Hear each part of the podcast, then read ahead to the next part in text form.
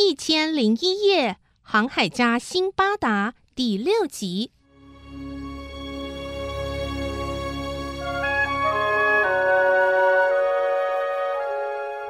第四次的航行让辛巴达挣了许多钱，回到家乡之后，他又过着享乐的日子。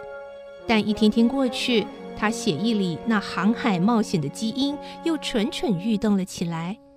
于是再一次，他买了一艘漂亮的船，雇佣了可靠的船长和水手，采买装满好的货物，充满干劲的起锚出发了。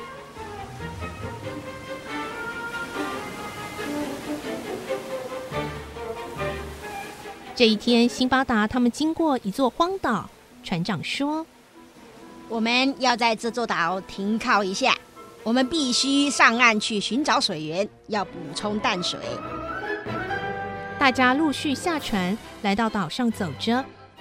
他们发现岛上有一座白色圆顶的大建筑物。辛巴达马上想到之前的经历：“哎哎，这不就是……啊啊，是神鹰的蛋呢！”他还没来得及向大家说，已经有人把蛋给砸破，还把里面的雏鹰给砸死了。哎呦，你们看，这不是一栋房子，这竟然是一颗蛋蛋！天哪，这好像是老鹰的幼鸟哎！被砸死了！辛巴达生气地对他们说：“哎，你们在干什么？竟然如此无知！这个是神鹰的雏鸟哎！神鹰会报复我们的，万一他把我们的船砸坏就糟了。”果然没多久，神鹰真的出现了。船长说：“快快快，大家快上船啊！”哎，船长，快开船啊！快啊！这时候，两只神鹰的大爪子分别抓着巨大的岩石向他们飞来。到了船的正上方，他们松开了鹰爪，把岩石扔下。哎呀！天哪！怎么完蛋了？快逃啊！快逃啊！不堪岩石的攻击，整艘船一下子就四分五裂，没入海中。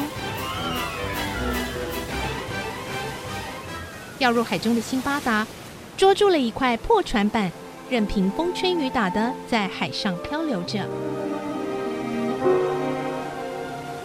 过了不知道多久，他看到不远的地方有座小岛，于是拼命地向那里划去。终于抵达的时候，辛巴达精疲力竭，在海岸边躺了一会儿。精神恢复，心情安定下来之后，他才站了起来，开始在岛上走动，寻找食物。过不久，天黑了，他就躺在草地上睡觉。第二天早晨醒来，走到树林中的一条小溪旁，他看见一位老人坐在那里，打着赤膊，穿着用树叶做成的裤子。辛巴达想，这个人应该是跟我的遭遇一样吧，遇到了船难，漂流到这座岛上。而老人比手画脚的，似乎是要辛巴达背着他去到小溪的另一边。出于怜悯，辛巴达真的背着老人过了小溪。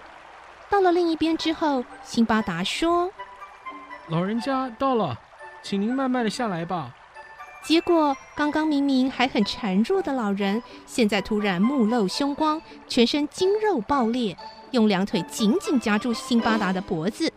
辛巴达一看，老人的腿粗壮的像水牛腿一样，原来他是个妖怪。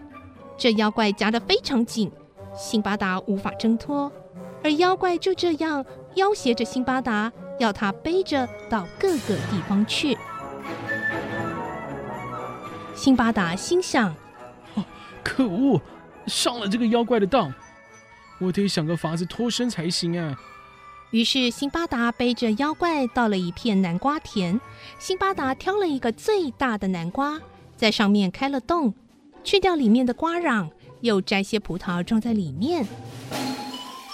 嗯，只要放在太阳下面晒几天，这个瓜里面就酿成了葡萄酒了。过了几天，辛巴达把瓜里面的葡萄酒倒出来端给妖怪。而妖怪闻到了酒香，嘴馋了起来，这时候竟然开口说话了：“哈，葡萄酒？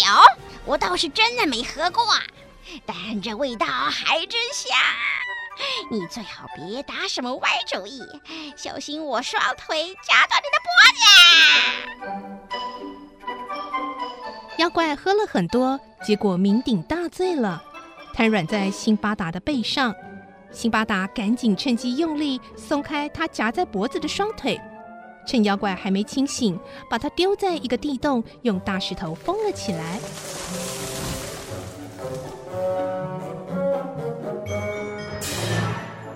从那以后，辛巴达在荒岛继续生活。终于有一天，他看见一只船向岛上行驶而来，旅客们登陆上岸，遇见辛巴达，好奇地询问他的来历。辛巴达就对他们说了自己的遭遇，其中有人告诉辛巴达：“我知道你遇到那个妖怪哦，那个妖怪叫做老海人。”被他骑着的人啊，没有一个能够逃出他的魔掌呢。哎呀，你真的是福大命大哎！后来，辛巴达上了他们的船，和他们一起航行。船在大海航行了几天几夜，到了一座城市，叫做猴子城。这里的每栋房子门窗都面向大海。据说到了晚上，城里的人都会离开自己的家，乘着船到海上去过夜睡一晚，到隔天清晨才会回到城里。这么做是因为岛上山上的猴子会在夜晚时下山进到城里偷抢东西，而且攻击人类。辛巴达很好奇，他下船进到城里去看看，一逛就到了傍晚时分。这时候，一个本地人热情地邀请辛巴达说：“你不能留在城里啊，会被猴子攻击的。哎，你要不要来到我们的船上住呢？”“啊，真的吗？哎，真是太好了，哎，谢谢你啊。”辛巴达在这里住了好一阵子，而每天夜晚都是这样，已经成为习惯。这位朋友还替辛巴达找了工作，让他能够赚钱为生。有一天，辛巴达他们带着一袋石头进入一处宽阔的山谷，有很多的高大树木，树上有很多的猴子。辛巴达的朋友说：“我们啊，故意用石头扔向猴子，但是注意啊，不要砸伤猴子哦。我们这么做只是为了让猴子模仿我们。”然后猴子们看到人类向他们丢石头，他们也摘下了树上的椰子，模仿起人类的动作，用椰子向他们还击。你看到没有啊？接下来我们只需要不断地捡起地上的椰子就好啦。辛巴达心里暗暗赞叹他们的智慧。哦，这样就不用花费功夫到树上去摘椰子了耶。哦，真是聪明。从此以后，他们每天都去捡椰子存起来卖钱，日积月累下来，竟然有了一笔可观的钱财。辛巴达准备用来返回家乡。